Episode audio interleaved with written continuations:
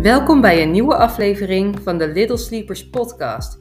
Mijn naam is Tanja. Ik ben kinderslaapcoach en ik help gezinnen op een liefdevolle en praktische manier aan meer slaap. In deze podcast deel ik concrete tips, ideeën en persoonlijke ervaringen over slaap en ouderschap.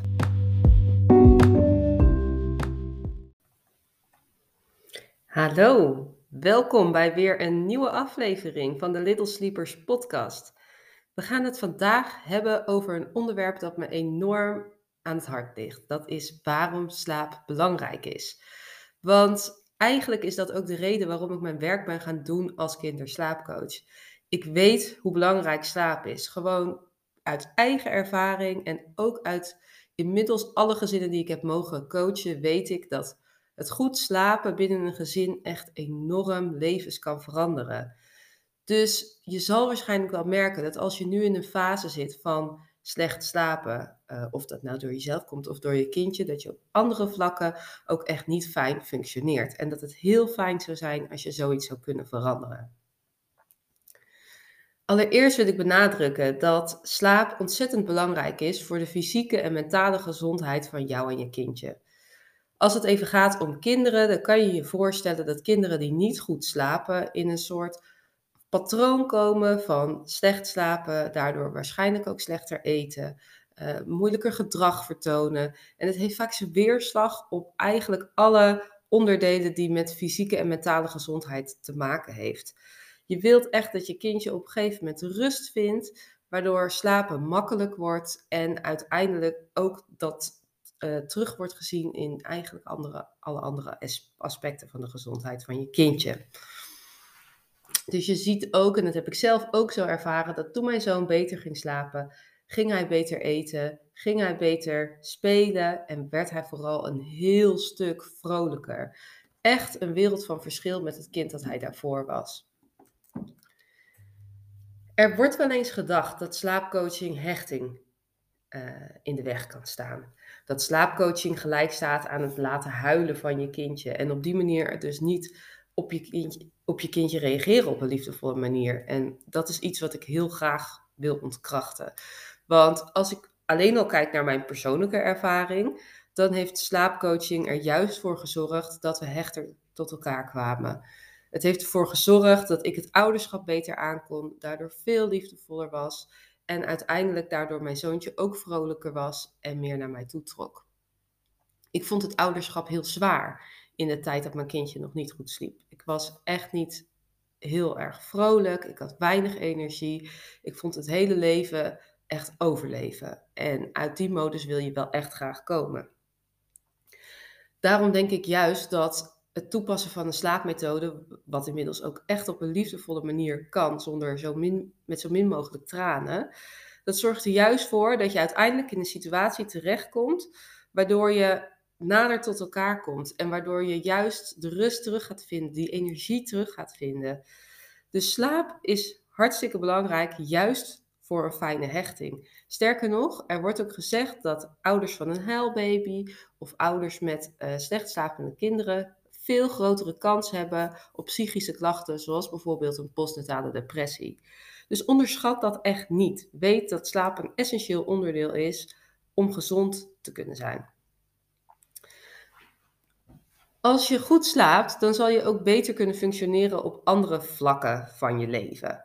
Toen ik bijvoorbeeld na drie maanden weer ging werken, uh, uh, mijn verlof zat erop. Ik had uh, eh, 14 weken nog na de bevalling vrij gehad. Dus nou, best een tijd, maar in sommige landen bijvoorbeeld ook weer helemaal niets. En ik denk ook dat het heel persoonlijk is wat voor periode ervoor staat. Ik ben nu met mijn, mijn dochter, die, die een, uh, vier maanden geleden geboren is, ben ik inmiddels alweer na twee maanden rustig aan beginnen met werken. En dat komt enerzijds omdat dit natuurlijk een eigen onderneming is, maar ook omdat ik het echt aankon en omdat ik er zin in had. Bij Job, mijn oudste, begon ik er dus na zo'n drie, vier maanden mee en ik vond het ontzettend pittig. Ik startte ook wel midden in een hele hectische periode op dat moment op mijn werk, maar ik merkte dat ik de stress niet aankon. Ik merkte dat ik eigenlijk genoeg had aan mezelf en de chaos thuis, de onrust van het niet slapen, Het feit dat we geen ritme hadden, ik vond het heel moeilijk om je op achter te laten bij mensen, omdat hij dus geen ritme had, omdat hij zo onrustig was. En uh, eigenlijk startte ik daardoor veel te vroeg weer met werken. Maar in Nederland is het nou eenmaal niet anders. Er moet brood op de plank. dus je wil wel gewoon weer aan het werk gaan. Maar daardoor functioneerde ik niet. Ik merkte gewoon dat ik dingen vergat. Ik kwam te laat. Ik voelde me niet fijn. Dus je, je bent echt niet de beste versie van jezelf. En hoewel ik een super fijne werkgever had die ontzettend begripvol was, is het gewoon uh, geen fase geweest waarin ik echt kon uitblinken. En misschien hoeft dat ook niet altijd. Alleen het kan gewoon wel heel stressvol voelen als je wel graag goed wil functioneren en dat lukt je niet. In de periode dat ik slecht sliep, had ik ook ontzettend weinig tijd voor vrienden. Eigenlijk ging ik iedere avond dan om acht of negen uur naar bed. Gewoon puur omdat ik wist dat er weer een nacht vol met chaos aankwam. Dat ik vroeg mijn bed uit moest. En dat er daarna weer een hele dag met een onrustige baby op me te wachten stond. Dus ik had elk, elk stuk van mijn energie had ik nodig om eigenlijk in mijn kindje te stoppen.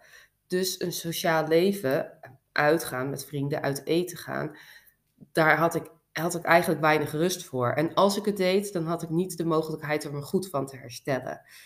Dus als je merkt dat je nu af en toe misschien keuzes maakt als het gaat om dingen die je misschien wel zou willen doen, maar nu vanwege het slaapgebrek niet doet, dan wil ik je echt aanraden om eens dat slaapgebrek onder de loep te nemen en te kijken of je daarin iets kan verbeteren. Want dat gaat je ook op sociaal vlak zoveel opleveren. En juist die connecties met je vrienden, met je familie, zijn super belangrijk in die eerste jaren waarin je eigenlijk je focus op je gezin hebt. Het is zo goed voor je algehele mindset om af en toe eens even lekker over iets anders te kletsen. Om even zonder je kindjes te zijn en je gewoon weer echt jezelf te voelen. En, en daarvoor zijn je vrienden ook. Het had ook, het slaapgebrek had ook zijn weerslag op onze relatie. En dat komt omdat je gewoon s'nachts zo moe bent en eigenlijk alleen maar wilt slapen. En dan vervolgens discussies krijgt over wie er dit keer uit moest. Of wat er nou wel of niet gedaan moet worden. Uh, ik hoor bijna in ieder gezin dat de man over het algemeen het prima vindt om een kind even te laten huilen. En dat moeders daar heel veel moeite mee hebben. En er zijn natuurlijk uitzonderingen in. Hè? Maar ik denk wel dat dat hormonaal zo geregeld is. We staan natuurlijk nog helemaal vol van hormonen die eerste maanden na een bevalling. Maar ook hebben wij het kindje negen maanden in onze buik mogen dragen. Hebben we een bevalling gehad. Dus het is heel logisch dat wij op een andere manier gehecht zijn aan een kind dan een vader. En dat betekent echt niet dat een vader of moeder uh, meer of minder van een kindje houdt. Maar dat betekent wel dat we moeilijker vinden om bepaalde keuzes te maken als het gaat om opvoeding op zo'n moment s'nachts wil je eigenlijk gewoon een plan hebben. Wil je het idee hebben van oké, dit is wat we gaan doen en niet anders. Waardoor je ook niet in die discussiemodus komt. Je hebt gewoon een plan, je maakt duidelijke afspraken en dan zal je merken dat er ook al veel meer rust komt. Je kan ook zeggen, ik pak deze avond, jij pakt die avond. Ik doe deze nacht, jij doet die nacht. Ik ken ouders die af en toe op zolder gaan slapen, zodat ze een nachtje kunnen doorslapen en daarna weer de energie hebben om een aantal nachten verder te gaan. Nou, iedereen kiest daarin wat voor hem of haar goed voelt. Maar los van die nachten is het ook ontzettend moeilijk om tijd voor elkaar vrij te maken overdag of s avonds. Je kan je voorstellen dat hetzelfde geldt, wat, wat eigenlijk al voor je vrienden geldt, geldt ook in je relatie. Je hebt geen zin om eigenlijk tijd en energie in iemand anders te steken als je eigenlijk zelf al tekort komt. Je denkt volledig aan je eigen behoeftes als je heel erg moe bent. Althans, zo heb ik dat ervaren en zo merk ik dat ook in alle gezinnen. Het enige wat je aan het doen bent is een soort van overleven. En de tijd en ruimte hebben om er dan voor de ander te zijn is gewoon heel erg lastig.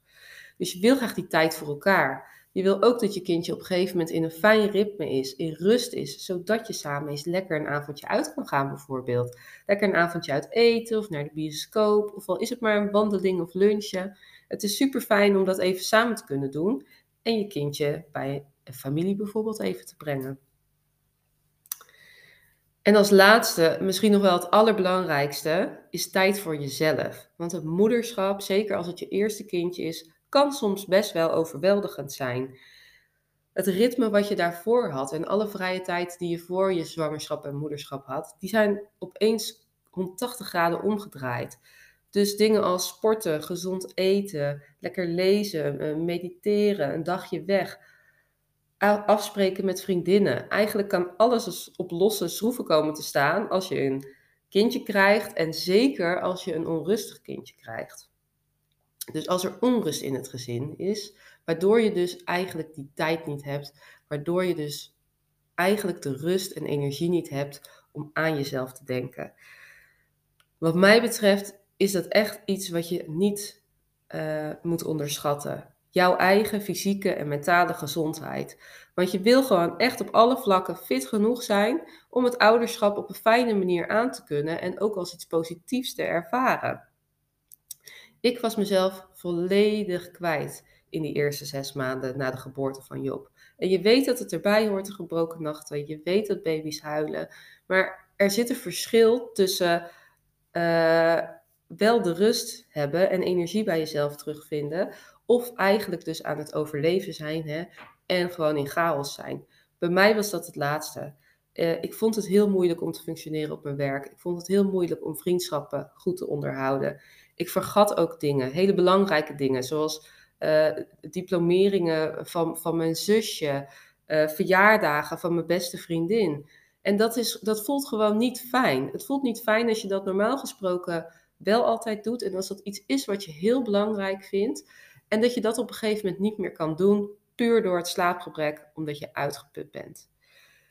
Dus je wil functioneren op je werk, je wil contacten met vrienden kunnen houden, tijd hebben voor je relatie en voor elkaar. Maar bovenal wil je tijd hebben voor jezelf. Om even alleen te kunnen zijn, om even in rust te kunnen zijn. En om dingen te kunnen doen waar jij gelukkig van wordt. We worden soms verteld dat het belangrijk is om 24/7 de behoeftes van je kindje te volgen. En in de basis is dat heel erg mooi, een hele mooie gedachte. Maar het is wat mij betreft niet waar het ouderschap om draait. Wat mij betreft is goed ouderschap ook af en toe keuzes kunnen maken die goed zijn voor jezelf, zodat ze uiteindelijk ook goed zijn voor je kindje. Ze zeggen wel eens, een ander gelukkig maken begint als eerste bij dat je zelf gelukkig bent. Van een ander leren houden begint bij van jezelf te houden. En ik denk dat dat in het ouderschap daar ook echt om draait. Dus als je zelf fit en gezond en energiek en vrolijk voelt, dan kan je goed voor een ander zorgen. Dan straal je die energie ook uit en zal je kindje dat merken en daar ook rustiger van worden. Dus jezelf vergeten, niet vergeten, is heel belangrijk. Uh, zet daarin jezelf echt op één. Een ritme, als het gaat om slaap, kan daar ook enorm bij helpen. Want wat heel fijn is aan een ritme, is dat je op een gegeven moment juist de vrijheid krijgt, omdat je precies weet waar je aan toe bent. Dus als jouw dag met je kindje ieder moment, uh, op hetzelfde, iedere dag op hetzelfde moment start en vervolgens een relatief vaste indeling heeft als het gaat om dutjes, voedingen, etc., dan zal je merken dat het ook super fijn is, omdat je precies weet wanneer je iets leuks kan gaan doen, wanneer dat lastiger is. Je weet dat je je kindje makkelijk achter kan laten bij je partner of bij een oppas. En je kan ook vooral zelf uitrusten op de momenten dat je kindje slaapt. En dat is echt super belangrijk.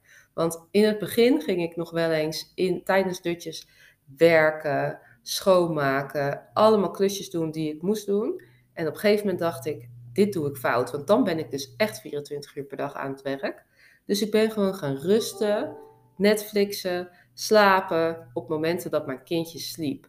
En ik wil je echt meegeven dat dat, zeker in de eerste maanden, super fijn kan zijn. Ik wil afronden met dat dit alles dus wat mij betreft niet mogelijk is als er onrust is in je gezin. En in de eerste weken en maanden is het heel normaal om nog geen vast ritme te hebben.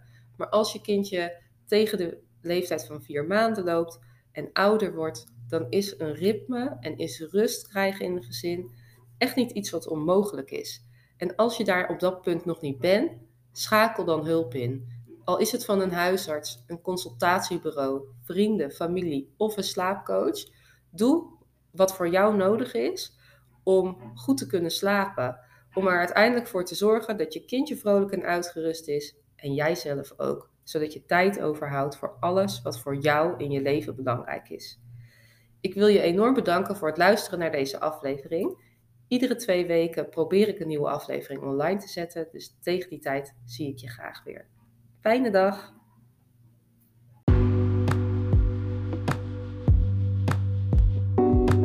Onwijs bedankt voor het luisteren. Hopelijk heb je veel ideeën om meer rust en energie te creëren voor jouw gezin. Laat het me weten. Deel iets over deze podcast op social media of tip hem bij je vrienden. Graag tot de volgende keer bij de Little Sleepers podcast.